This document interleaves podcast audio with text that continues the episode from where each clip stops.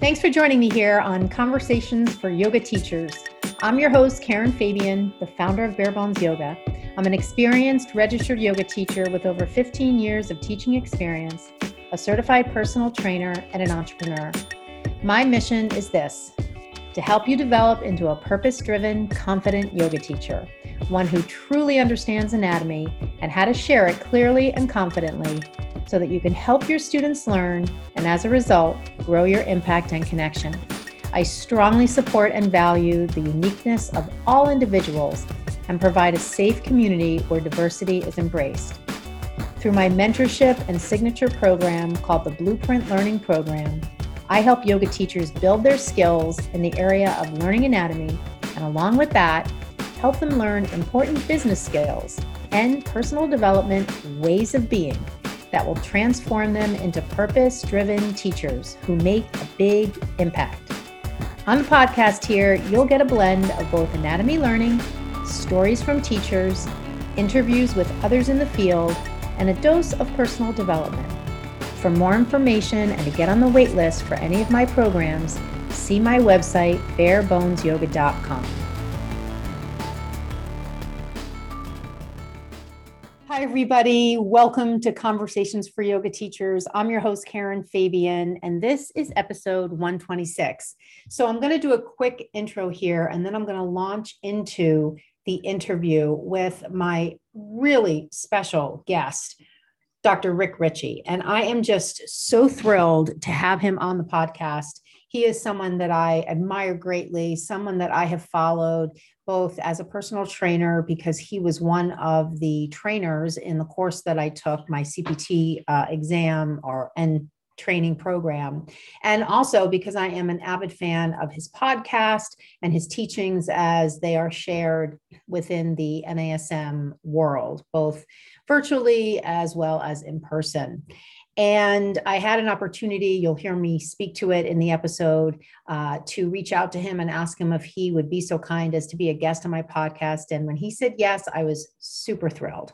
Uh, this is going to be for yoga teachers an opportunity to hear from someone in the exercise science industry with some really good information about anatomy, which is the focus of my podcast here. And also to really hear about his journey, uh, starting out uh, with his passion for wellness and how that began, uh, moving into the exercise science industry as a trainer, and then eventually opening his own line of uh, gyms that uh, he has a unique take on. And I think, you know, the entrepreneurial part of his journey will definitely something that not only interests you, but maybe gives you faith that this is a path that you can take as well. And he talks a little bit in the episode here about the role that having faith in himself really played in his um, not only ability but in his motivation to open his own business.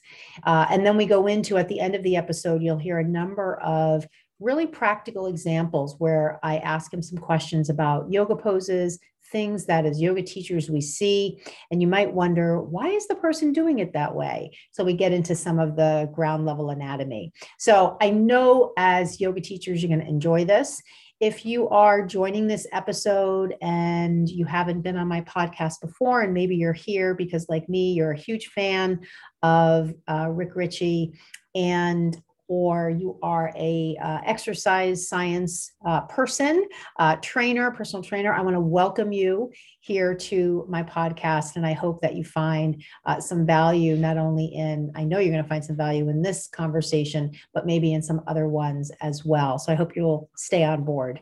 So I want to give you just a quick intro uh, about Rick because we don't go into it in the episode itself. We launch right into it. We hit the ground running, as they say. Uh, and I definitely want you to have an understanding of his background. So um, Rick has worked in the fitness industry since 2002 as a trainer trainer, a licensed massage therapist, a college and university adjunct professor, uh, an NASM faculty instructor, author, subject matter expert, and talent for the fitness industry, education, doing educational videos in textbooks and web based content. He has been a presenter at numerous fitness conferences within the US and internationally. As I mentioned, he is an entrepreneur. He is the owner of Independent Training Spot, a New York City based personal training gym, a number of gyms for independent trainers to rent space and run their own businesses. He also has developed a continuing education company for personal trainers called HMS Resources. Rick hosts the NASM CPT podcast and holds a master's degree in exercise science and a doctorate in health science. And at the end of the episode, Rick does speak to how you can um, follow him and how you can take advantage of all of the information that he puts out there. So I definitely want to encourage you to do that as well. So here we are. Um, I'm just getting ready. I'm going to be just getting ready to launch into this episode. I just want to uh, just make one quick note. I always like to note the date. So I'm recording this intro on Friday, April 16th, 2021. This episode will go live on Monday, April 19th, 2021. And I do just want to um, do a quick um, kind of shout out in a way to two new resources I have uh, out there. So, number one, I did a workshop on hip anatomy yesterday. And if you missed that, um, I'm actually going to be offering it as something you can get from the perspective of just the replay. So if you're interested in that, you can send me an email, karen at barebonesyoga.com. Technically, the offer to get the replay ends uh, on Sunday, which is the day before you'll hear this episode. However, because the timing is a bit off, I'm going to extend it as an opportunity for you as well. And then the other thing I wanted to let you know about is I compiled um, some of my most popular downloads for yoga teachers that cover everything from building a yoga sequence to breaking down anatomy into key steps to study it, to learn it, uh, as well as myofascial release and other aspects of teaching. And you can get essentially this compilation ebook just by visiting my Facebook page, and it is the pinned post at the top. If you have any trouble, or maybe you're not on Facebook, just send me a DM and I'll send you the link to that free ebook resource for teachers. So that covers the things I wanted to share before we launch into this episode. Uh, I really, really hope you love this as much as I did in hosting him. And I would encourage you to send either Rick or myself any questions or thoughts that you have that came up as you listened to our chat. So here we go. I introduce Rick Richey. Let's do it. All right. Well, welcome everybody. My name is Karen Fabian, and we're here on my podcast called Conversations for Yoga Teachers. And I am here with Master Trainer Rick Richey from NASM. Welcome to the podcast. Thank you so much, Karen. I appreciate it. Thanks for having me on. And. I, I mean, I'm always happy to get the invite. So when you invited me, I was like, all right, let's do this. so let me ask you first Have you ever been on a podcast for yoga teachers? Never. No, Yay! I've never been on a podcast for yoga teachers. So, uh, okay. so thank you. And it, I didn't know if you got the right person when you asked me. I was like, uh, I'll, I'll do it, but know what you're getting into. yeah. So there won't be any Sanskrit in this conversation. okay, and good. there won't be any conversation about like mudras or, you know, chakras or any of that. Um, and as we talked about before we started the recording, um, my focus is on anatomy. Your expertise is absolutely anatomy and the application of that in the context of exercise science. And it's a perfect fit. I think it's an opportunity for my listeners to get much more than they oftentimes get exposed to in kind of the standard presentation of anatomy. So you're in the perfect spot, and we're going to be focusing on your area of expertise, which is totally germane to yoga practice. So thank you again. Yeah, perfect. Yeah, you're welcome. I'm happy to talk about it.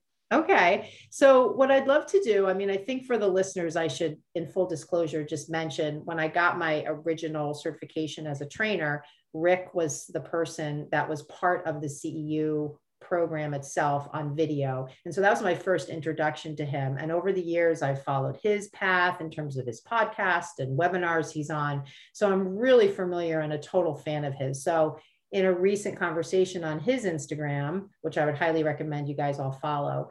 Um, and what is your Instagram? It's Rick. It's a dr dot Rick Richey. R I C H E Y. Okay. So he had mentioned going on a podcast, and that's, as he said, how I got the catalyst to to write him and say, "Hey, come on my podcast." So I have some of this background, however, my listeners won't. And I always think, I hate to use kind of a trendy term, but it's really the perfect term, which is to ask you to tell us about your origin story. okay. You don't have to start from when you were born. Um, however, I do know from your conversations in the past, you talk about growing up in the South, and I never quite figured out how you got from growing up in the South to being in the Northeast. I know you've talked a lot about travels you've done. So maybe just give the listeners a sense of how you ended up where you are, maybe not geographically, although you can talk about that, just kind of how you ended up being an expert in health and training and exercise. Yeah. Okay. Thank you. Uh, it it started when I was a boy. Uh, no, so I, I, like that uh, origin story because it sounds like a superhero. I know. Themed. Like, take me back to before you knew you had powers. Yes. So when uh, I think of, if I go back to kind of starting all of this out at about 14 years old, I joined a gym in my hometown of Florence, Alabama, and there was a guy that was a martial arts teacher there who owned the gym. Mm-hmm. And I started doing martial arts and became very involved in the martial arts world and competitions and um, forms and fighting and and and it was it was really enjoyable. I, I enjoyed it, but he was also a personal trainer. And he owned a mm-hmm. gym, and so he would be like, "Hey, uh, when you do this kick, whatever, this muscle is doing this. You need to focus on this and this muscle." And so he was talking about anatomy, and I was I was learning it, and then I found I was doing better in school in anatomy, and that at least when we were doing anatomy, than a lot of my cohort. So, uh, and, and so it kind of steered me towards it. But I also did uh, a lot of theater at the time, and so I moved to Atlanta for a couple of years, and then uh, I moved to New York in 2001, and then uh, I went on tour with a theater company. And when I was done, I thought I'm done. That was nice. Mm-hmm. I'm glad I did it and I'm mm-hmm. glad it's over and I yeah. don't want to do anymore. Yeah. So I got a job at a gym and wow. my goal was to get a free gym membership so I could work out while I was trying to figure out what I wanted to do and I thought personal training was a cool job. Yeah. And you know, if you said if you told me then that I would still be a personal trainer 5 years later, I would have thought that was nuts. Yeah. Um, so if you told me I'd be a personal trainer 20 years later, then I thought you were out of your mind. And now wow. 20 years later and uh, and and still working in fitness. And here's the difference. This is the game changer. Starting out, it, it was for very selfish reasons. I did it for me. And yeah. as I continued, I realized how uh, intrinsically valuable it was for me to know yeah. that I was helping other people. Right. So when people say, "Oh, I got into to doing things because I like to help people," I always kind of look at that questioningly, like maybe you did, maybe you didn't, but the reason you stayed yeah. is because you want to help people. Yeah. It's okay yeah. if you didn't start that way, but it's probably the reason mm-hmm. you're still around. Yeah. Now, you know, it's interesting you mentioned your um theater background. I um I'm also a huge fan total non sequitur sort of of Ryan Serhant, who's a real estate guy. He's on that million dollar listing New York show. Oh, okay. Yeah. Right. And um, he also has a theater background and he ended up in New York to try to get a job on Broadway or something. And now he's a real estate person and very successful, has a TV show, blah, blah, blah. I guess one thing that came to me as you were mentioning that, I always talk to yoga teachers, especially teachers who get into the business when they're older and have some other path that they were on. And I always talk to them about how nothing's ever wasted. You know, you can always use mm-hmm. something from what you've done in your teaching. Uh, how do you think your theater background serves you as a trainer? is that something you feel like you draw on? I mean, I can certainly see it in terms of your presentation style is crystal clear. And I think that definitely is a helpful skill. Uh, tell me a little bit about that. I, I, think you're right as far as the the way theater and being comfortable being in front of people yeah. was helped me become a, a, a much better presenter. Right. And that presenting that content and feeling comfortable while other people would know anatomy, it it just came out a little different when right. I do it. Right. And I, I mean, I remember having people going, "Hey, no fair, that's a theater guy," and I right. Like, that reminded me when I was young and I would fight around with people, and they're like, "Hey, let's fight, but don't do any of that karate." And I was like, "Well, that doesn't make any sense. Like that's what fighting is for me." So yeah. this is part of this is part of the presentation, and for me, it was really good because it gave me my my quote performance outlet yeah. I was able to teach. I was able to talk about something I was interested in. Yeah. And I was able to get up in front of people and do it. So it, it was a nice little marriage of some skill sets that have developed over the years. And mm-hmm. regarding personal training, I don't know if it helped me become a better personal trainer, but I don't know if I would have continued to be a personal trainer if I didn't also go into education and that education that was that was the glue that was the heartbeat for me. I wanted to teach and i wanted to to be with people. And a lot of times now when i train one-on-one i feel like a teacher but it's not presentational it's conversational. It's like it's like this right here. Right. Um, and so right. there was you know there's there's magic in all of it to be yeah. honest. And I, and I think maybe the the the theater definitely helped in the presentation but just being a good person that's concerned with what's going on in somebody else's life and well-being is yeah. going to make you a better trainer or yoga teacher or whatever kind of path mm-hmm. that you go into to be honest mm-hmm. Mm-hmm. now when you say going into education can you talk about that in terms of what that looks like at the ground level for you yeah, so when I started as a personal trainer about a year and a half into it, after I'd managed several gyms, uh, then I started teaching exercise science courses for a corporation oh. where it was called foundational courses for personal training. So it'd be like a five day, nine to five intensive for people who did not have certifications mostly. And even if you did, you still had to go through the coursework. And so they would come to the coursework and we would teach anatomy and some physiology and some programming and some business and sales. And this was just part of kind of the business program to help get people ramped up as personal trainers. Uh, as I changed companies, um, early on, uh, we had started partnering with the National Academy of Sports Medicine, and we wanted to teach their content to our trainers. And so NASM said, "Well, if you're going to teach it, let's let us send one of our guys out there to mm-hmm. make sure that your guys know what they're doing."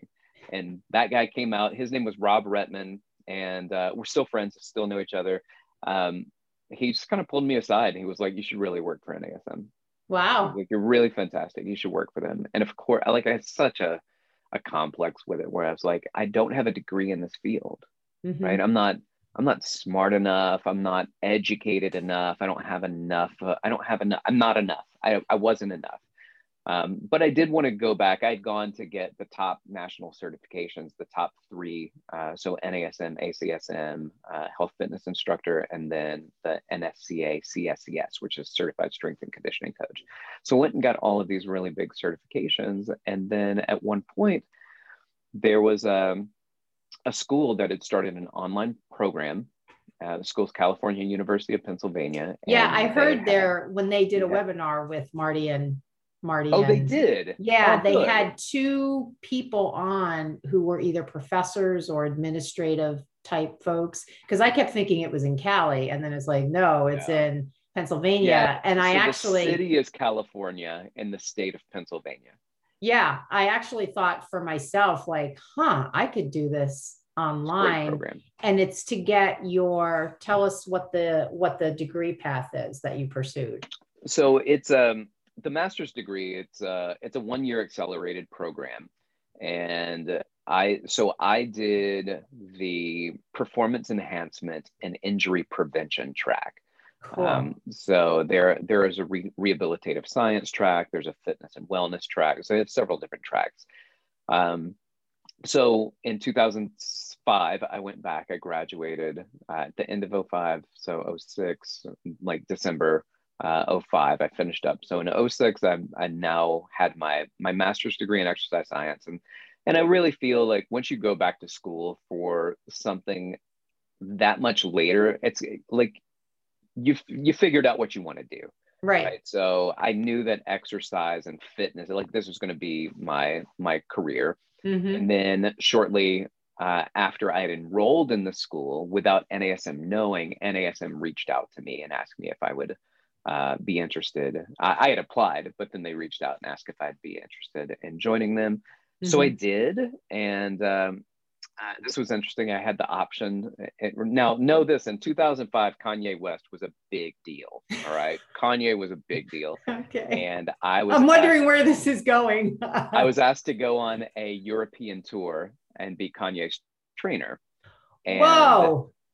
And I said, Hey, I want to. I'd be really cool. But uh, I just got a job, uh, an interview for NASM and my buddy, who had been doing the tour with Kanye um, in the US, looked at me and he goes, Oh, NASM? He goes, You need to do that. He was like, Kanye and celebrities will come around, they'll come and go. But if you can get a gig with NASM, don't let that go. And wow. so I turned down the Kanye gig and I wow. went and got a job with NASM and I've been working with them since 2006. Wow. Okay. Okay. Well, maybe the Kanye thing will somehow come back around. Who knows? I mean, I've trained his manager for years. He's one of the reasons I was able to to live in New York City and not be like, let me find a, a cheaper place in Jersey or something to live. Right. So right, yeah. right. Okay. So here you are. You start to work for NASM. Um, and what are you doing for them? Uh, it's a good question. So I teach exercise science workshops for them. I teach their certified personal training workshops. So when people sign up for the the coursework, if they want to do a workshop, they can attend, and I'll teach those workshops. I'll teach workshops for their corrective exercise uh, curriculum. Yeah. And for their performance enhancement curriculum, though I'm not the best of our NASM team to teach the performance enhancement stuff. We've got some guys on our team that regularly work with some of the top athletes in the world and they own those types of facilities so that's really their focus mm-hmm. um, but but if i need to jump in there i can hold my own but they're definitely uh, some some better people to teach it mm-hmm. i also have um, written several chapters in their textbooks and currently wrapped up a, a new chapter in a new textbook for a new product that'll be coming out soon. And the, they liked it so they asked me to write another chapter. Nice. So uh, i do some writing subject matter expert and teaching for them. Nice. Now i want to just hop back because when you said something about um, when they asked you when when you had an opportunity that your friend had mentioned to teach and you kind of had a little bit of that what's called these days imposter syndrome. You know, I'm not, you know, I know um, definitely this is a theme that I hear about from yoga teachers.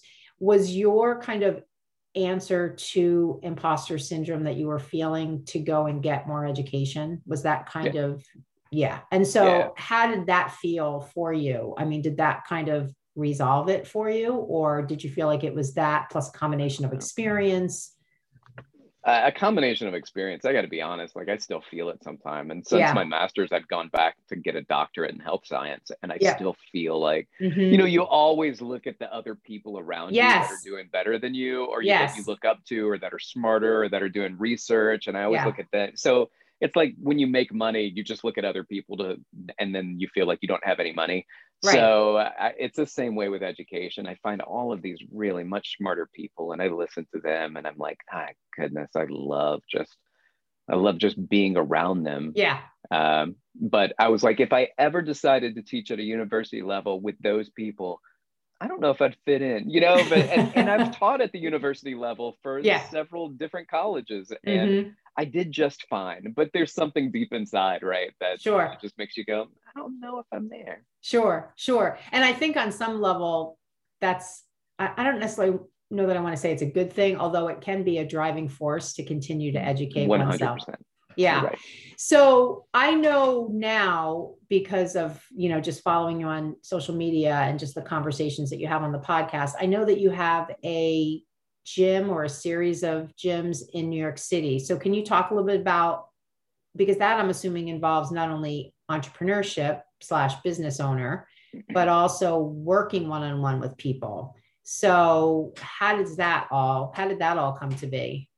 Well, I will tell you that it was probably the scariest thing I've ever done in my life, which is because um, raise money borrow money. Yep. Try to open a, a, a gym in a super expensive city. I mean, next to like LA and San Fran and I don't right. know. And you're, highly you're... saturated with fitness.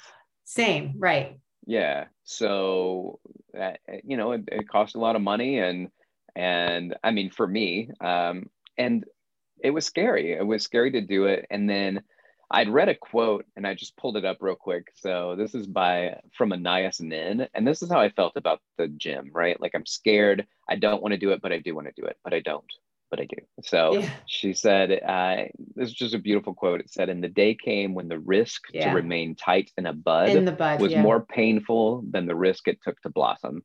Yep. And for me, reading that, I was like, that's it. Like that's I'm it. hurting so much not doing it that yeah. I have to risk doing it. And so I did. And now I have um, I have three gyms in New York City, two more in the works right now, uh, or in wow. negotiations and discussions, and um, uh, continued expansion. And what it is, it's a it's a gym where we're basically a co-working space for fitness professionals. So if you're a personal trainer and you need a gym to train your clients out of, you don't want to work at a corporate gym anymore. So um, if you just want to be independent and train your clients, then you pay me and you can use my gym. And how did you? I know the name of it is Independent Training Spot, right? Is that Spot? The, yeah. Yeah. So how did you come up? That's kind of an interesting format. How did you come up with that? Um, there are multiple gyms in New York that are like oh, that, and and we just called them independent training spots and we'd be like, "Hey, do you know an independent training spot down in the Chelsea location?" Or you're like, "That's uh, the name. I want to make that a thing." Yeah. Well, I didn't want anybody to confuse it. I didn't want to be like, "Hey, this is Rick's gym," and like, well, you don't know if you can train out of Rick's gym or not. Um, and members don't know if there's a membership or not. But an independent training spot, at least if you're familiar with the terms, kind of tells you exactly what we are. Wow. Um, and and I wanted to be there to be a landing place for for fitness professionals who were enterprising, who wanted to open and run their own training businesses. And yeah. so it's a facility that gave them the opportunity to be business owners.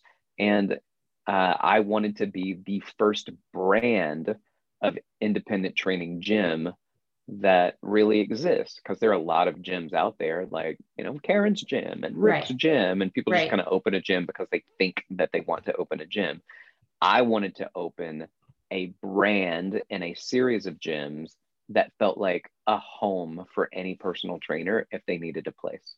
Yeah, yeah, I love that. So, um, you know, I want to just take like a little side path. I think I would be remiss in not acknowledging that, you know, number one, you overcame your fear, you were inspired by the Anais Nin quote, and I just that all of that is is awesome. And then it's open for a certain period of time and then covid so can you just briefly talk about how i mean and covid in new york city which is you know every every city has had its own experience but i think obviously we all me here in boston we all watched new york as the epicenter for many months. So how was that for you? And how is it now comparatively? It was awful. Um, so, for instance, I signed a lease the day before the shutdown for uh, a location, and we were like, "Hey, this would be great. We'll have two weeks where our designer and our contractors can work together." Because we were told it'll be two weeks, right? Um, we are like, "All right, so let's go ahead and do it." And so, anyway, the that was a that was a, a six figure loss just in security deposit and upfront rent uh, and then, I mean, we sued them to try to get it back. We lost. They countersued and won. We we were litigation brought against us in another location because we weren't paying our rent, but nobody was paying rent.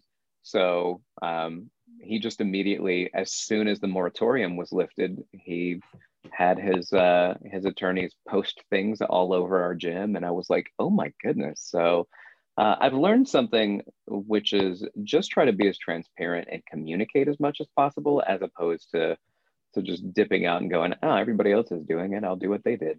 Because my other landlords were fine with it, but this guy wasn't, and right.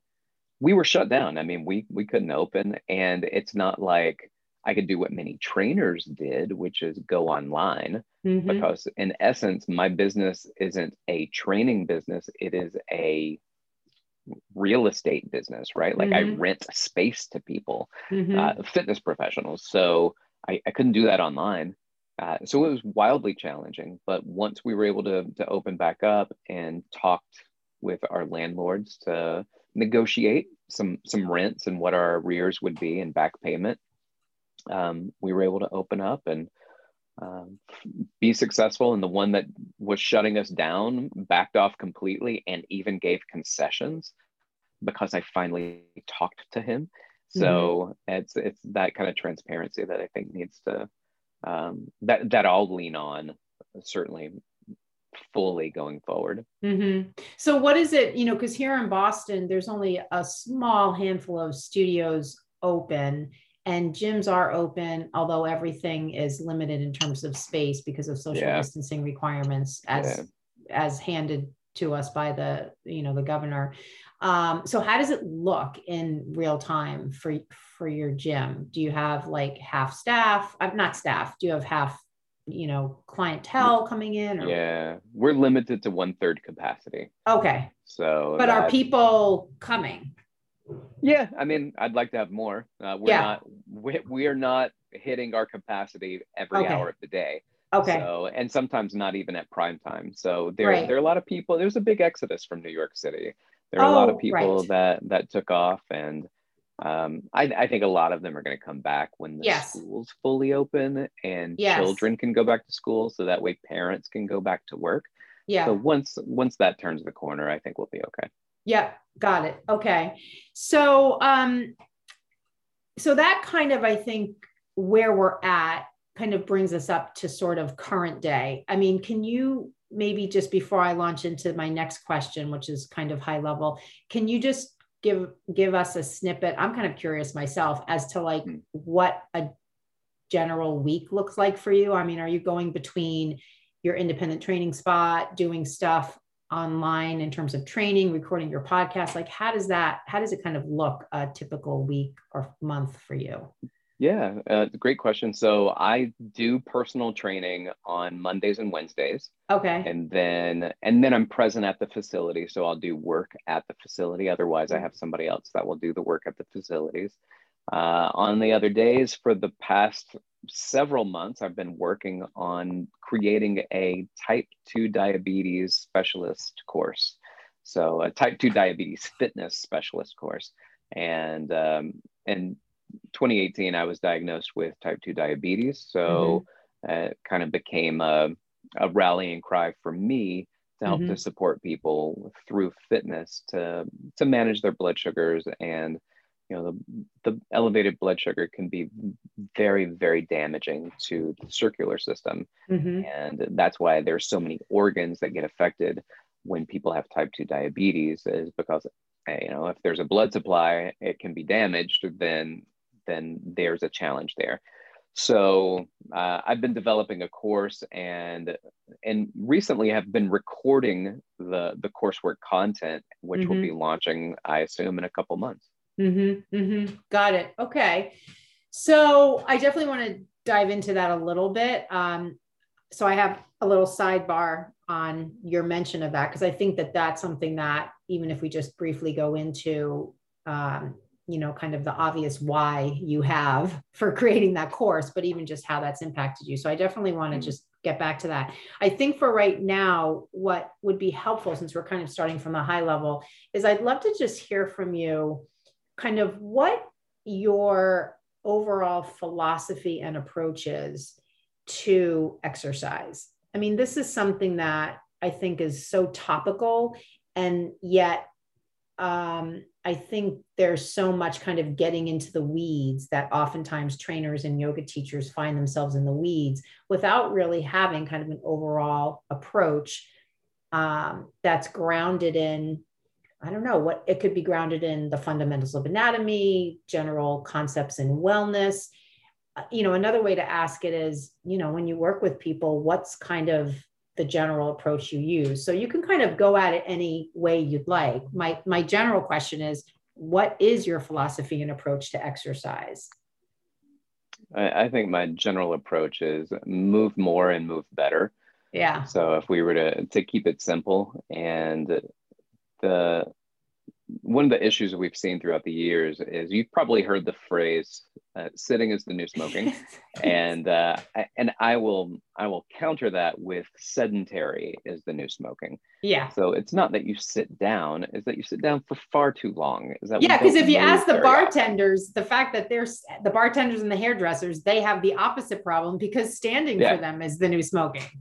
Yeah, and, and but there's you know we there might be some orthopedic issues that they'll get, but they're they're not getting heart disease because of it, right? They're not getting heart disease because they're standing. They're getting you know maybe their back hurts, and and I have a friend who who's always doing this with her hands, like her arms are up in the air as a hairdresser, so she gets neck stuff. But you know nobody likes to be hurt, but nobody wants uh, you know a, a significant pathology either, and the data is significant that shows that prolonged sitting and reclining is increasing our the the pathologies that we seem to be so common in our country these days. So mm-hmm. um, and and movement is the answer. And i i got to be honest as an exercise professional i'd even say fitness isn't necessarily the answer. It's movement Mm-hmm. Uh, and you can exercise an hour a day and sit the rest of the time and lie the rest of the time, and you're going to be just as sick as many of the other people that didn't do the exercise. Right. And the fact of the matter is, moving more throughout the day is going to save your life. Yeah, that's really interesting. What do you think about you know i i talk to some people who sometimes say um, well i i walk for exercise. I don't belong to a gym and especially now with covid but i'm i go out and, and i do a, a walk at a good clip.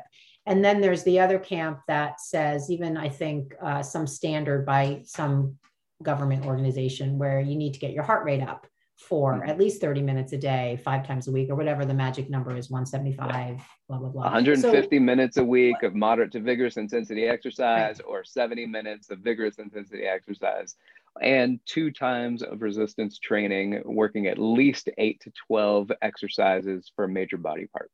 Yeah. So you've got the whole recipe. So, so, so if you're approaching your life as I'm walking for exercise. Does that check the boxes or do you really need to get your heart rate up regularly? It helps, yeah. So there's a difference between exercise and activity.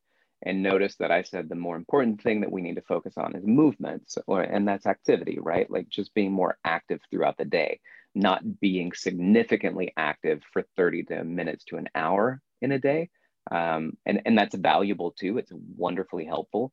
It is then when you go and sit down or recline for the rest of the 23 hours, then we don't see a massive jump in the quality of life. We see that that's still very dangerous for people. And so it is movement, regular movement. You know, when you're, uh, I have an Apple Watch and this thing will buzz and tell me to stand up, right? It's, it's time to stand. And I get so annoyed sometimes, but it's because I'm not ready to stand. But it's time to stand, right? Like, and so I think there are some good things out there. Um, we've seen some research that talks about even, you know, a three minute walk every um, 30 minutes where you just are working at your desk and then you get up for three minutes and that could just be a bathroom thing, right? So maybe if you drink more water, you can go to the bathroom more. That's probably enough activity just to not be sedentary so much. Right. But it is crazy the amount of research that we have on sedentary lifestyle mm-hmm. and the numbers associated with increased likelihood of heart disease, of diabetes, of mm-hmm. cancers, mm-hmm. even mm-hmm. that that exist because people don't move enough. So when mm-hmm. somebody says that they walk for exercise, I I don't correct them, but I'm like, you know, you walk for activity. Uh, your exercise is a planned and generally more yes. stressful exercise. Yes, yes. It makes me think about because I have an Apple Watch as well, and now I'm sort of eyeing, and this is by no means an endorsement of any particular thing, but I'm sort right. of eyeing Whoop only because I don't think, maybe I'm missing this, but I don't think the Apple Watch tracks heart rate variability. It just tracks heart rate. And at least from my slight diving into cardiovascular, my understanding is heart rate variability is good to have throughout the day in terms of different levels of heart rate is better than having you know kind of i remember growing up thinking well you know a resting heart rate of 70 under mm-hmm. 70 is good. And now it seems like i'm hearing a lot about you want variability meaning sometimes it's 120 or you know 220 minus your age and all that kind of thing. So let me clear up heart rate variability because uh, you're right where there's a lot more research about heart rate variability. Yeah but heart rate variability isn't you know 160 uh, beats per minute or okay. 70 or this so it, it is the amount of time between each successive beat and so okay. there's variability between this beat and the next beat and the next beat and um, that variability we've we've found to actually be really helpful in understanding how healthy people can be and Got some it. of it has to do with the autonomic nervous system and how it supports our our you know heart rate without thinking right um, and so and there are plug-in apps so i have an app that i have on my apple watch oh. that allows me oh. to read so my awesome. your your apple watch can do it it just doesn't come with the software to read it. it. so i have software that reads it and then it just comes up in my normal apple uh, health app. Got it. So with that being said, you're not necessarily looking at variability between what's your lowest and your highest heart rate, but what is your heart rate? When your heart rate's at 70 beats per minute, then what's the variability between each beat? Mm-hmm. And you mm-hmm. want that to be varied. And I think right. before we probably actually thought it was good just to be like as normal and as regular as possible. And that's actually not as beneficial. Right. Right. And I think it increases, it, it shows that um, the, it, it gives you a better idea of when you can challenge yourself and how hard you can challenge yourself when your right. va- variability has been elevated.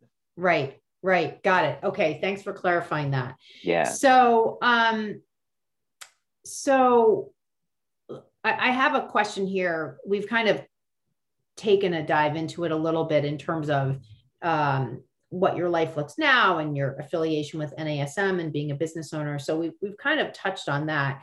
Um, let's just take a few moments here just to talk a little bit more when you mentioned you fairly recently found out that you were diabetic and I'm, I'm mm-hmm. be, you know, if you're comfortable sharing kind of how one finds out this is something that they have, um, maybe you could go into a little bit about that and how you know, either for people who are listening who are diabetic, or maybe how your approach to fitness and wellness on a personal level changed for you as a result of finding out about your condition?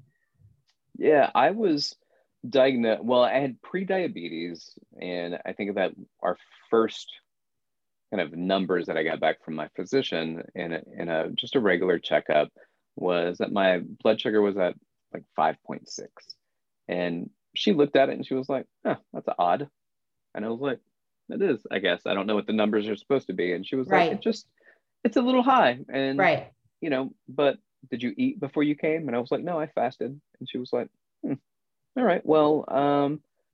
I won't think much of it because you're relatively healthy, you eat relatively well. You know, like I know what you do for a living. She'd been my physician for a while.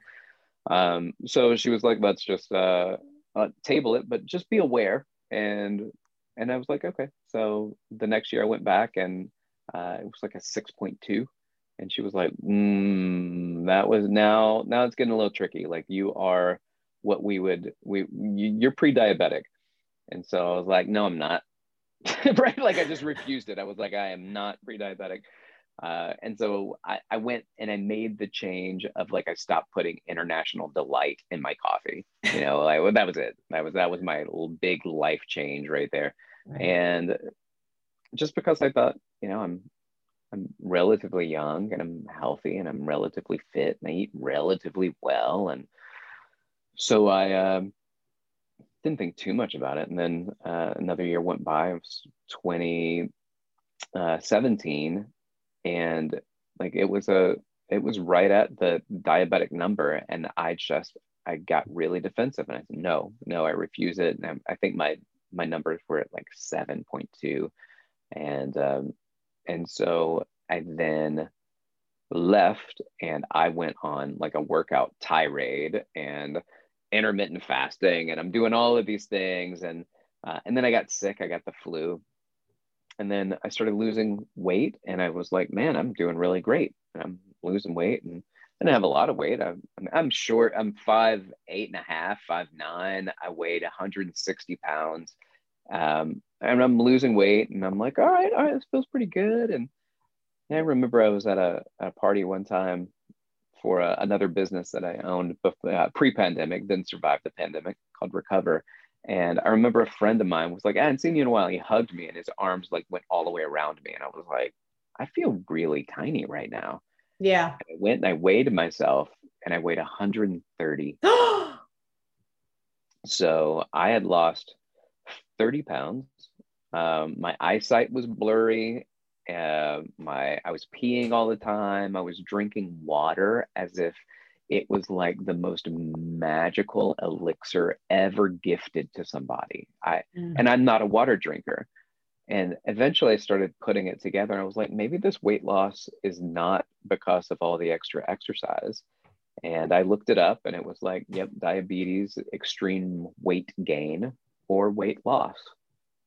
And so I immediately called my doctor and uh, went in and I got my A1Cs back.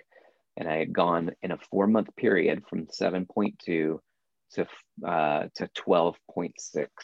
And uh, that's a, a, critical number. Uh, the number's really high. My my fasting blood sugar was 350. Um, and so for the people who are out there listening that don't know what this means, you just don't know what it means. But for the ones that do, you're listening and you're like, that's not good at all. Uh, so uh, I even I had had a, a dinner one time shortly after my diagnosis, and I hadn't had medication yet. And I tested my blood sugar, and it was at 550 and my wife sent me to the hospital.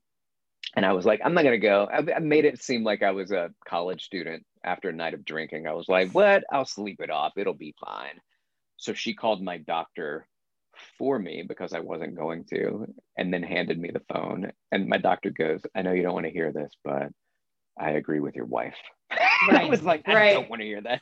Right. But I right. did. And I went to the hospital and they gave me a shot of insulin and blood sugar dropped immediately and I was able to go home. And we didn't know if I was type one or type two because type two just seemed um, off as somebody who, again, relatively fit, ate pretty well to to have diabetes, but it is a multifactorial disease. Uh, there are a lot of things about it that are uh, that create consequences from different things and genetics is a part of it and i didn't know that i had had two great grandparents that were both amputees because wow. of diabetes i didn't know that mm-hmm. um, so there are, there are a lot of things i've learned in the process and mm-hmm. one of the things i learned in the process is um, you know the the fact that it's not just because you eat uh, a bunch of uh, unhealthy food or because i mean the biggest correlate for type 2 diabetes is obesity. Mm-hmm. and yet not everybody that's obese has type 2 diabetes and not everybody that gets type 2 diabetes is obese. Mm-hmm. so there's still a lot of things that we need to figure out about this disease. Right right. So how is it now for you? How have you integrated taking care of yourself and um, just kind of keeping up on your health with your lifestyle? Has do you feel like your lifestyle's significantly changed or has thing have things reached an, a different level now where it's more manageable? Uh, i think it's it's changed a bit. Maybe i'm yeah. a bit more aware of the work i do the exercise i do and how i do it. More movement throughout the day. Because you think about it like i was in school and i might exercise but then i'd sit at a computer all day long let right. me read this. Let me study that my entire weekend and my wife would take the kids to soccer and i'm at school doing my online doctorate.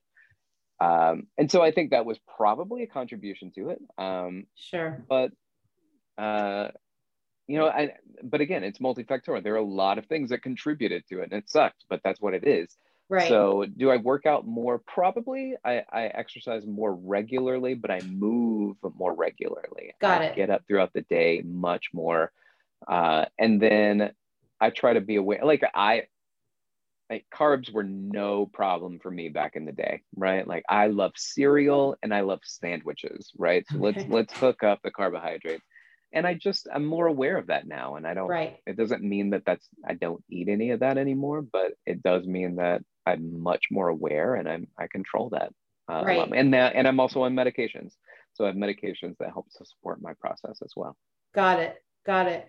Okay, so that certainly was unexpected, although it seems yeah. like you've kind of found, you know, maybe not saying you found peace with it is a way to describe it, but you've come to a point where you've integrated it into your life and found ways to work with it. Yeah, I mean, I'd say I found peace with it because otherwise yeah. I'd I'd still be flustered every day I wake up. And, like I can't, like I'm I'm at peace with it. Some people have heart disease. Some people have, right, you know, a lot of things that they deal with. If I'm going to have, uh, you know, a progressive disease, at least I've got one that I I'm I'm set pretty well at how well right. I can control it. So, right, absolutely. I'm, I'm okay with that. Absolutely. That's great. That's like super inspiring, especially for people who are listening that are diabetic or even people who have clients, you know, yoga clients right. who are struggling. Um, and, and, maybe more than you think. Oh, for sure. And yeah. also just I think the whole theme of when you were t- telling your story, the whole theme of, you know, being responsible for your health and some of the things that come up and, you know, just the benefit of having an annual physical, which I think a lot of people don't always do is so important. I know for me, when I had an annual physical, they found some thyroid things. I'm over 50. Even though that's common, I wouldn't have known if I didn't go for my annual physical. So, you know, it's so important. So, for those people out there who haven't had just a regular checkup, you got to just do that, right? Agreed. I agree with that. Absolutely. Um, so one of the things that i do a lot of is train teachers on anatomy. And you know i have kind of my own theories of kind of an approach to training trainers. Um, again in my world it's training teachers although teachers trainers we can kind of use the word interchangeably. I would love to have you talk a little bit about what your approach is to training people. So when you have kind of up and coming recently graduated cpts or in any context where you're you know doing these workshops what are some things that you kind of use in your approach when you work with people in a training capacity where you're there as the person with expertise and you're working with people who are just starting out or at some point in their path? I think it's important to acknowledge that when people come to get education, they're they're trying to solve some type of problem Mm-hmm. Right? They're they're trying to do this for a reason. I don't think people just try to get education for education's sake. They're doing it for a purpose. Right. And so I, I always thought it was silly to hear the idea. I learn more from my students than uh, as much from my students as they learn from me until you start putting yourself in a position where if you just get up and teach without knowing who your students are, uh-huh. then you're not learning from them. And I, I teach adults, right? So I'm not teaching kids who, you know, they're more of a blank canvas. When you have an adult come in the room, then that person's lived a life.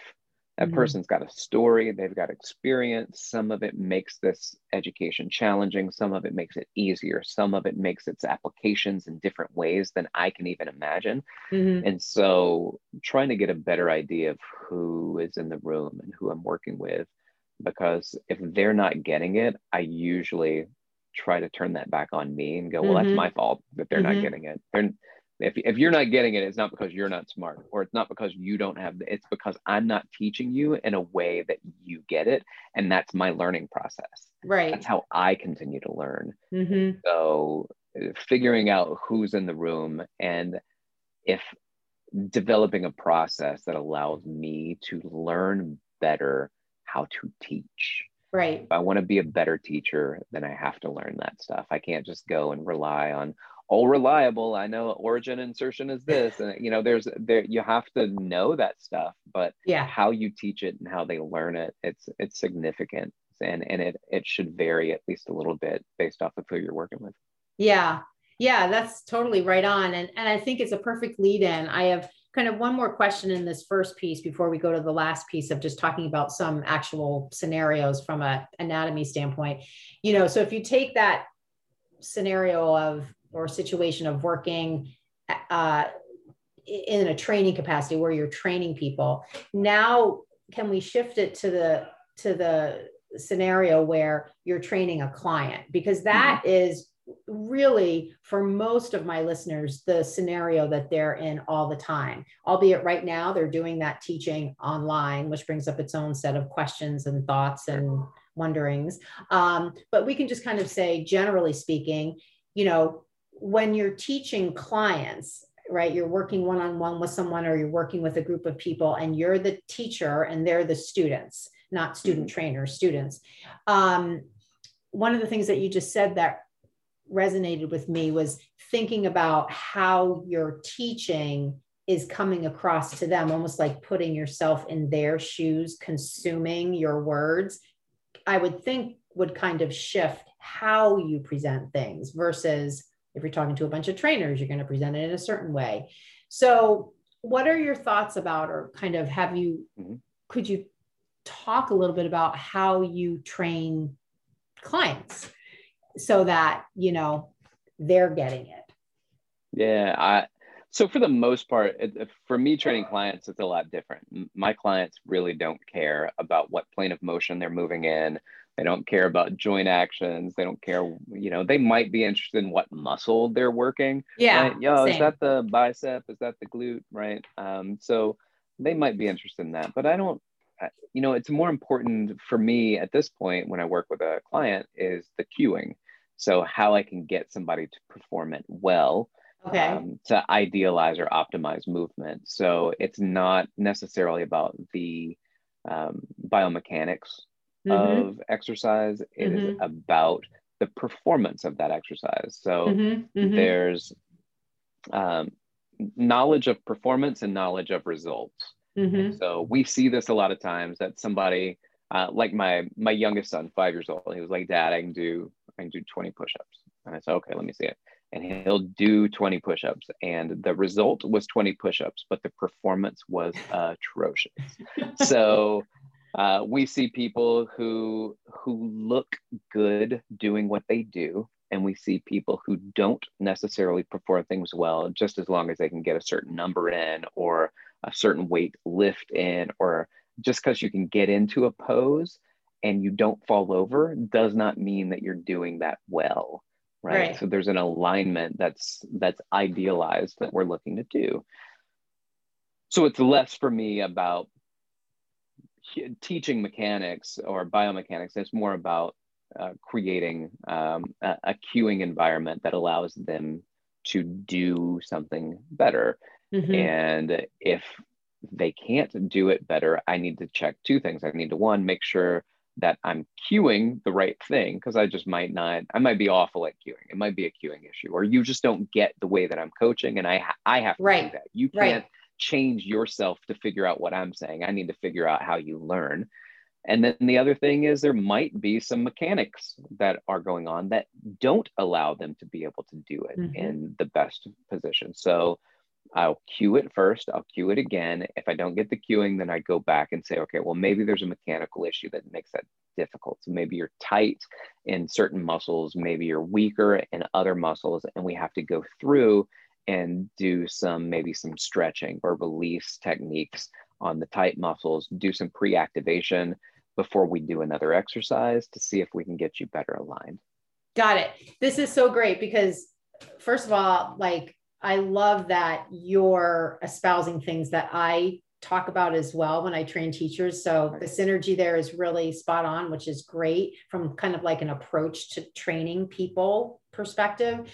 Um, so, and this is also a great launch pad into the last couple of moments we'll spend together here. If I can just take a little bit more of your time to go over some scenarios, would that be okay? Sure. Yeah. Yeah. Okay. Yeah, All right. So, what you just said about um, you know this idea you brought up the word alignment of course alignment a line creating a line in a way is like literally yeah. the word and that's always a big component of yoga teaching because alignment is a lot of the aspect of the shape that we ideally want to see. And i guess to a certain extent even though we call it the five kinetic checkpoints in the exercise science world there's a similarity there.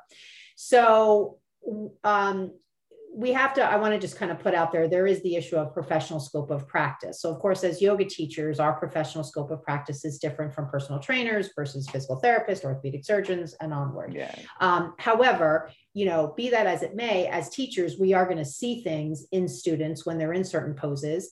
And even though we might not be doing exercise testing or using a goniometer or strength testing or anything that might be done in these other scenarios, we still might wonder I wonder why that's happening. And it still might give us an opportunity to offer to the student, hey, if we have a chat with them, maybe try some of this or maybe try some of that. Get back to me. Let me know how that felt.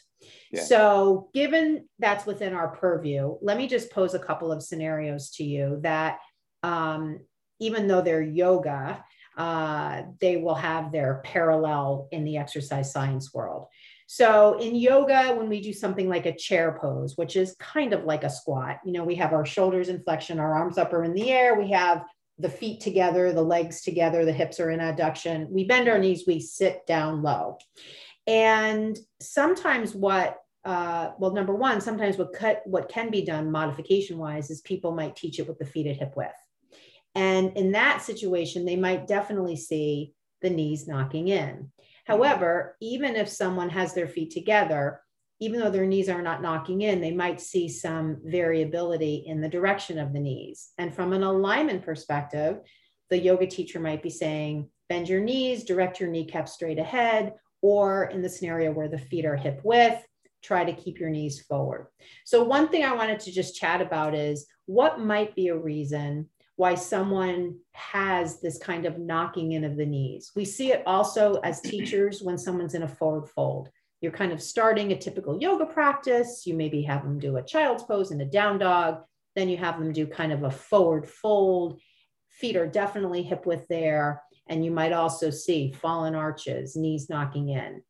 Um, there's ways you can cue them out of it by just using different cues. Um, but I think it would be helpful for teachers to understand what could potentially be going on there mm-hmm. that might cause that. Sure. Yeah. I I think the most important thing is that if you can cue somebody out of it, it means they can do it. Right. So sometimes they just don't know exactly what they're looking for. So it's mm-hmm. our ability to communicate that that's mm-hmm. that's vital. If they can't make the adjustments, then maybe they can't make the adjustments. Mm-hmm. It's not a conscious decision. You know, I'm trying to, I'm trying to, right? Like people like, I'm trying to do this and they get right. frustrated because they think maybe you think that they just don't comprehend it. They comprehend it, they can't do it. So there's a mechanical issue going on. Um, so why does it happen? Like there, and and who knows where uh, it starts, right? Like I don't know if why your adductors got tight. I can probably indicate just from your movement that they are. I might also in that position want to identify whether that knee knocking or what we call a valgus position is that coming from your adductors primarily or is it coming from your TFL which is uh, an internal rotator. So when you are in that position and that muscle activates, then the internal rotation will create adduction. Mm-hmm. So uh, you know, and and sometimes it gets even more than that, right? So what that's tight muscles, and it might not be a tight muscle. You might do some tests and you maybe just have them do like a, a butterfly stretch, right? Where the mm-hmm. sole of their they're seated, sole of their feet are together, and then their knees flop all the way to the side and you go, oh my gosh, their range of motion is incredible. It's not a flexibility issue. Then what is it? Well, it's a strength issue. It's mm-hmm. not that that muscle's tight and pulling, it's that the muscle on the other side. So maybe the glute max, the glute medius, they're just not being able to produce enough strength or force in that position. Mm-hmm. So no, nobody's calling you weak, right? But they, you're not able to produce produce enough force in that position to keep the knees from knocking together. Right. So right we want to be able to communicate with people on a level where first of all we don't we don't want them to feel weak or less than or incapable but we also want to be able to clearly identify what's going on because you could be foam rolling and stretching your adductors all day long because you think they're tight and then two months later nothing's fixed and you do this test and their legs fall out to the side and you're like oh they haven't been tight this whole time. Mm-hmm. um, maybe it's something else. So mm-hmm that's why doing um, uh, i'm a big fan of the nasm corrective exercise course because that allows you to to identify some movement imbalances and then provides a series of things. Now, some of those are the, the release and the stretch. Some of them are the strengthening of the weaker and underactive muscles. We want to make those stronger. But then one of the other things that we don't do is we don't then say, all right, let's incorporate that into more of a global movement pattern. Mm-hmm. Uh, and, and in this instance, it would be like, what's a more of a total body yoga movement mm-hmm. that that I think about it in the band, right? So you've taken one person out that's playing a little sharp and you have them work on it. You take somebody else, it's a little flat or their timing is off. Mm-hmm. And so you're working with a trombone player over here and you're working with a cellist over here. And then at the end of it, we go, okay, now, and, and now perform. And what we want to do is we, we want to integrate them back into this rehearsal space where they work together before mm-hmm. we focus on speed or plyometrics. And I know yoga's got some jumping that goes on in there.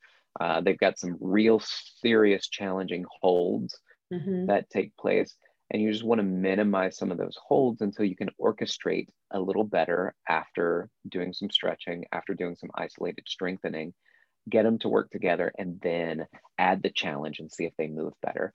And I'm not going to say you'll be fixed because mm. that's a that's a tricky word, but you should see better movement almost immediately. Right. If you don't see better movement, then it's maybe the assessment wasn't done well uh, it could be two, maybe the um, interpretation of the assessment wasn't done well. Three, maybe the application of the assessment wasn't done well. And then four, maybe it's outside of our scope of practice. Mm-hmm. Got it. Okay. So this is great. So let me ask you another scenario. So something that comes up uh, a lot when I talk to yoga teachers is a question, and I I've kind of learned a number of the factors involved primarily from my NASM training, uh, both mm. the corrective exercise and the CPT. This idea of when you're in uh, spinal extension, having low back pain. So, in the yoga scenario, the place that comes up a lot is people that do upward facing dog, mm. like full upward facing dog versus locust, which is more elbows are bent and you're closer to the ground. So, the degree of spinal extension is more in kind of full up dog. My shoulders are over my wrists, my hips are in extension, and I'm really, you know, maybe not aware of the muscles I'm using, but the student will complain to the teacher, my low back hurts here. And while there can be modifications that are generally offered, like, well, don't have your arms totally straight, bend your elbows and come closer to the floor.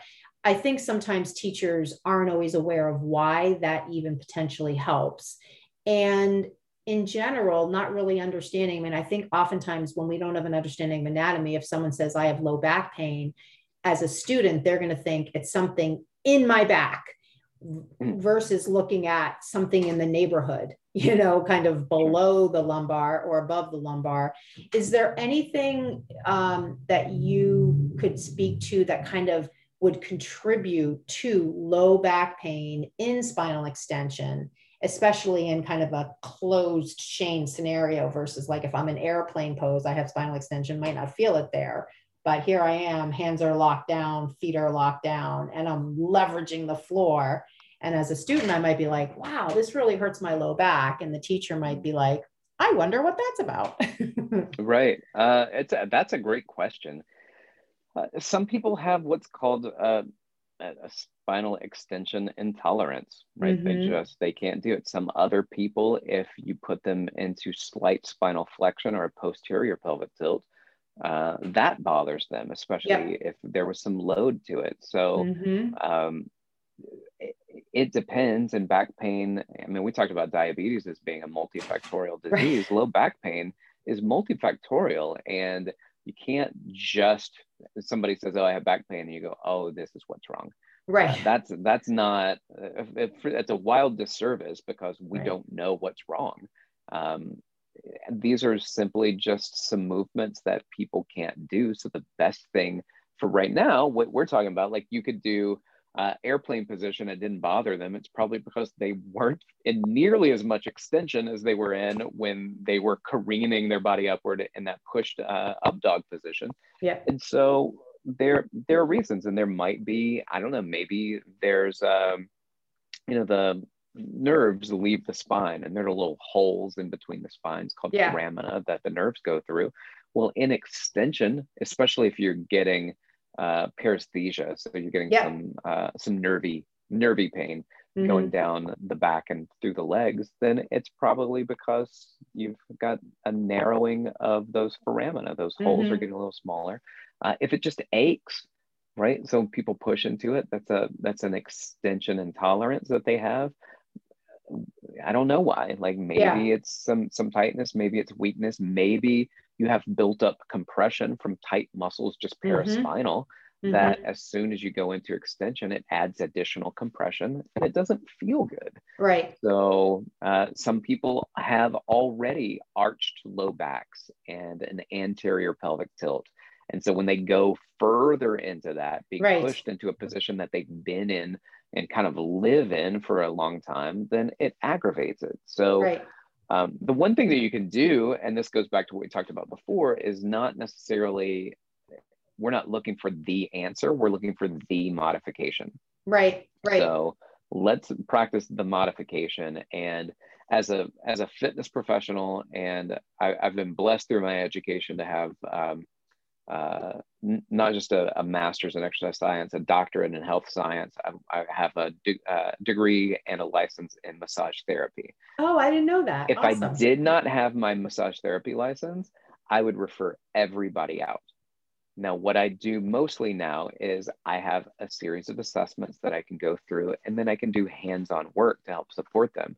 And if I can't help them in one to two, like I don't work on people as a massage therapist, I just work on them as a massage therapist in preparation for our personal training. Mm-hmm. And I send them out. Mm-hmm. Like I'm I'm not the one that's like, hey, I'm the smartest guy in the room. Let me let me see if I can figure out everything. Yeah yeah first of all my i don't have a scope of practice that allows me to deal with pain mm-hmm. as a mm-hmm. fitness professional mm-hmm. and you mm-hmm. don't either as a yoga professional right right so what do you do you refer them to a pain professional so mm. physical therapist acupuncture chiropractic mm. you know somebody that can support them in their process and then you just try to keep them out of pain while you're working together right. Strengthen them through the range of motions that they can do. And that's another one of my favorite things that i say all the time do what you can not what you can't. And there's a lot of people out there just trying to do stuff they can't do. That is true. That is true. Um, all right. So i have one other one which is kind of related. Uh, well actually let me i have a couple more but i'm just going to pick one just in the interest of time. So one of the things that comes up a lot in yoga teaching is things around the knee. So mm-hmm. things like don't let your knee go past your heel in a lunge or watch for the centering of the knee cap, centering the patella as maybe something like in a warrior two, where the torso is turning to one direction, like to the left, as the front knee is bending alignment wise straight ahead. So one of the things, and you talked about this a little bit when you were talking about muscles that are too weak or muscles that are too strong, potentially creating you know a different out of alignment picture for someone in a particular pose so if someone is in something like a shape where you want the alignment to be knees straight ahead or kneecap mm. straight ahead and you see that kind of medial it's usually not lateral but you see that kind of medial yeah. tracking can you yeah. speak a little bit about to would your thought be it's something muscular or something kind of connective tissue related in terms of like ligament or tendon what what's your thought there or yeah. what i mean i don't want to put words in your mouth what's kind of your thought in general yeah usually i i, I immediately go to muscular so okay. there'll be some things like lack of range of motion certain places the way that they feel things you might mm-hmm. feel um, there to be yes. issues but they're the things that we can control are muscular yeah. we don't control ligaments and so uh, that's the, that's the only way that we can can really dig into to figuring out what's going on is what yeah. we're capable of doing. So I right. can work with tightness and I can work with weakness. Right. Um, what I can't do, I can't work with lax ligaments or right. uh, you know uh, a, a joint that there's um, arthrokinematics, which are how right. the joints move and there's a rolling, uh, a sliding, and a spinning, a slide or a glide. So these are kind of theoretically the three different movements that the internal workings of joints do. Mm-hmm. Um, there, there can be capsular issues that make it difficult for the joint to do that. There can be ligament issues or tendon issues, but the one that we can control are the muscular issues. Mm-hmm. So we, again, doing what we can, not what we can't. Um, can can I passively move you into that position? Well, mm-hmm. if I can mm-hmm. passively do it, I know you can get there. So now I need to do know if you can actively do it, right? So mm-hmm. now can you do it without me supporting you? Mm-hmm. And if you mm-hmm. can do it without me supporting you, then we just need to continue to strengthen you in that. If you can't do it through that that movement that I know you can passively get to, but you just can't actively do it, then that might be a severe weakness that's that's there. And focusing on exercises that would more acutely address the weakness in that muscle um, might be more important. It might be more valuable. And you know that that in this particular pose you're talking about, where the knee adducts, uh, it would be your abductors of the hips. And I tell people a lot of times the, the knee issues usually aren't knee issues. Knee issues are hip and ankle issues. So you've got um, a joint like the knee that moves in the sagittal plane has some frontal and transverse right. plane movement, but it's a sagittal plane mover. And then it's stuck between two highly mobile joints in multiple planes. Right. The hip circumducts, the ankle does kind of a faux circumduction. It has all of this range of motion. And then you've got these two really large bones right. from, you know, the femur and the tibia, and they come and they meet. And now the knee it's I it's an awful analogy, but I tell people I stopped using it for a while, and then somebody said it really actually made a lot of sense and it helped me, and I've never forgotten. And but I would always say um, eh, when mommy and daddy are fighting, it's the kid in the middle that gets hurt. Right. So right. you have these highly mobile joints. Yeah. communication's not there. Yeah. It's not yeah. there, but they're stuck between these really two large bones, which means a little bit of of miscommunication means that there's a lot of leverage to create um, misalignment at the knee. Mm-hmm. And that's where you have to really look and see what's going on with, mm-hmm. with people and their movement in their body. Mm-hmm. Yeah, I love that. I think that's a really good way to um, help you understand it. And also, you know, I always say to teachers, like, don't just zoom in, you got to also zoom out. Because if you're Absolutely. constantly zooming in, which is what happens when you're like consuming all this anatomy content, muscle pictures, it's like you got to zoom out too because that's how well that's the thing. Um, i heard it put beautifully one time is that it's like a Seurat painting where you have oh, yeah. pointism right? Like you you get really focused and you're in looking at the point and it's not until you pull back farther that you're like oh my gosh there's a whole picture there. Yeah. i was just looking at the dots. Yeah. So sometimes you got to back up and look at the whole picture. Yeah yeah. So in closing i would love to just have you um, you know, for a lot of my listeners out there who are yoga teachers, they know in their heart that anatomy is something that they need to brush up on. They know that it is a learning gap for them. And there are not so much imposter syndrome issues, but just kind of a lot of mindset um, related thoughts. Anatomy is really hard to learn. Anatomy, I'm not science minded. I'm never going to be able to learn anatomy. It's so difficult. There's so much to understand. And I remember when I was listening to one of your podcast episodes where you were talking about, um, I think it was different muscles and what they do. And you were going through like in a squat, this one's acting eccentrically. And, and, you know, you just kept saying, I know this is a lot of information. If you got to listen to this again, just do it. And, you know, you were kind of reading the minds of the listener, you know, and I knew it, but I was still having, as I was walking through the Boston Common, I was having like, I'm squatting and standing and doing all the stuff as you're doing your podcast because I had to really use my brain to kind of oh, get in sync with you. Nice. So tell the listeners out there who are having a lot of these thoughts around, you know, I know I got to know anatomy as a yoga teacher, but I just don't know that I can learn it. Are there some just general tips you have for how to break it down so that it is understandable to, or, you know, to, to learn? I, I think so. Um, you know, people that aren't anatomy minded, I, I, look at them like, well, are you Sanskrit minded? Like, that's not normal. It's not, yeah. no, it's just, it's language, right? Right. And that's right. where I said, listen to the podcast again, because you need to listen to it as part of language, not as a learning objective. And that becomes the problem. And it's like me trying to teach you Spanish versus going into a Spanish world and living where Spanish is spoken Mm-hmm. And then you go, oh, okay, I don't understand anything that's going on. But one day the light's going to click and everything's going to start falling in place, or a lot mm-hmm. of things mm-hmm. will. Um, also, when you you look at language, I just think it's really funny. Um, we look at this as being a different language, and it is. It's Latin, it's Greek, but it's not heady. I think it's the funniest thing when we look at words and we're like, oh my goodness, I'll never gastrocnemius. What a name! What a name! And then we look at it, we break it down. Gastroc, where we know the the term, if we really think about it, gastroc, like gastroenterologist, it means belly, and yeah. Nemius means leg. It means belly leg. You mean some people that spoke Latin or Greek are sitting there looking at somebody's bottom of their leg, their calf muscles, and go, "That looks like a big pregnant belly, doesn't it?" And they're like, "Yeah, it does. Let's call it belly leg." Yay! And it's yeah. the names yeah. are simple, mm. but they're just in a different language, mm-hmm. and we need to hear it and speak it like Sanskrit as you're learning yoga. You need to hear it. You need to say it. You need to speak it. Mm. to learn it and to learn it well. When people say, How do you learn it? How do you know anatomy so well? I say, But I teach it. Mm. Like that's why I know it. I say these things over and over again. Mm. I can't remember the last time I reviewed anatomy, Karen. I can't remember the last time. But when people ask me anatomy questions, I know it.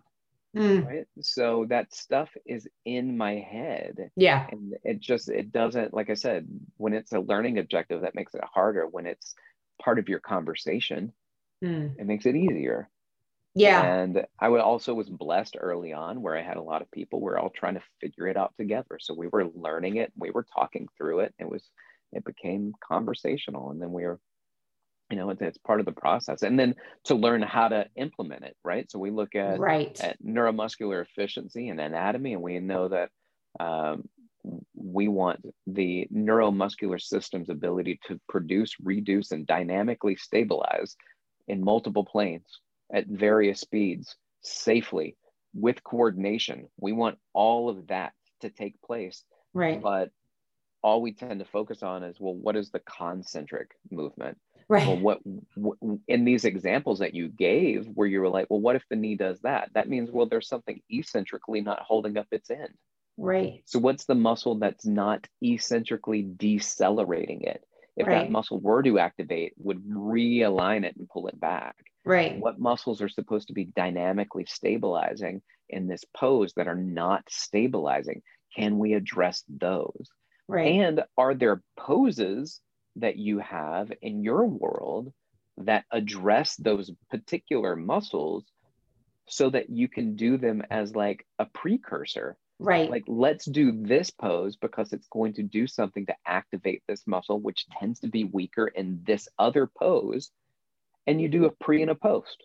Let's do it. Let's do the first exercise. Eh, all right, the knee goes in. Let's do this exercise that strengthens the abductors, the glute medius, glute maximus. Let's right. put you back in. See if it supported you at all.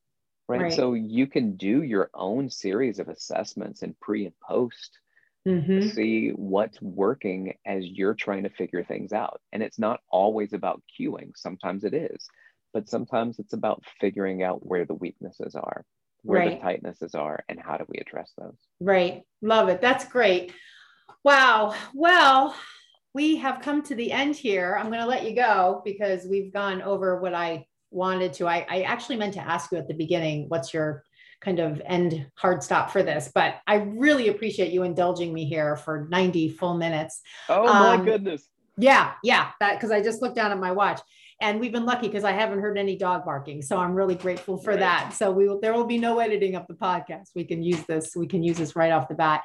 So thank you so much for your time here. I'm so excited to share this with my um, community of yoga teachers and really give them a lens for some of them who aren't familiar with NASM. Um, you know, if for anything else, to maybe even encourage them to get their CPT in addition, even if they're not going to work as a personal trainer, just to right. do what I've done, which is leverage all the amazing information and then be part of that community as well. Um, but even if they don't do that, to just hear from you, uh, yeah, all of this has just been super, super helpful and valuable and very practical. That's why I, I love the examples we went through because that's that's ground level stuff for us as teachers. So thank you so much. Karen, thank you. I appreciate it. Thanks for having me on. And uh, if if your listeners are interested and they want to hear my podcast, yes, give a shout out to yeah where that is, yeah, how they can get thank there. You. Uh, it's called the NASM. That's for the National Academy of Sports mm-hmm. Medicine. Mm-hmm. So the NASM CPT podcast for certified personal trainers. So if uh, you'd like to just kind of listen and see if that's something that you're interested in, then I'd be mm-hmm. happy to have you. And then uh, I'm most active on Instagram. So it's at dr.rick, R I C H E Y. And the other place that I see information from you is on the NASM Facebook page. So would that be another place that people can go to? Yeah, so you can go to the National Academy of Sports Medicine's Facebook page, and that's where we'll do like some of the live stream that we do. So we'll uh, the podcast sometimes is live streamed, and that just gets people so they can ask questions online, and I can answer nice. it in real time. That's great. That's always an opportunity because I know sometimes I listen. I'm like, boy, I wish I could ask a question. I know I've sent you a yeah. couple of DMs, so I appreciate you responding. Right. So that's great. Oh, you are welcome. Yeah. All right. Well, I will send you this recording. This will go up uh, Monday. So here it is Friday. So a couple Perfect. of days. I'll send you the link. And um, again, just many, many thanks. Have a great weekend. And Thank you. I hope you to too. chat with you again at some point. I look forward to it, Karen. Thanks so much. All right. Bye. Take care. Thanks and bye. Thank you so much for listening to Conversations for Yoga Teachers. I am your host, Karen Fabian, and I just want to remind you if you would like to get on the wait list for my two premier programs, the Blueprint Learning Program and my mentorship program, all you need to do is visit my website, barebonesyoga.com, and the links to get on the wait list for both of these programs are right on the homepage. Thanks for listening and see you on the next episode.